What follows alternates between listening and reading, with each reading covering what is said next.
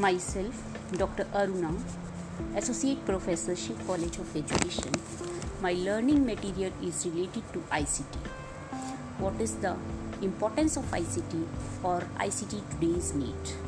ICT is one of the economic development pillar. It can improve the quality of human life because it can be used as a learning and education media, mass communication media in promoting and campaigning practical and important issues such as health, social area, and education. Nowadays, ICT can't be interpreted with our daily needs, especially in education. It's very important tool to improve student learning and better teaching technology. With the advancement of technology in education, school adopt school communication software to transmit, store, share and explain and exchange information.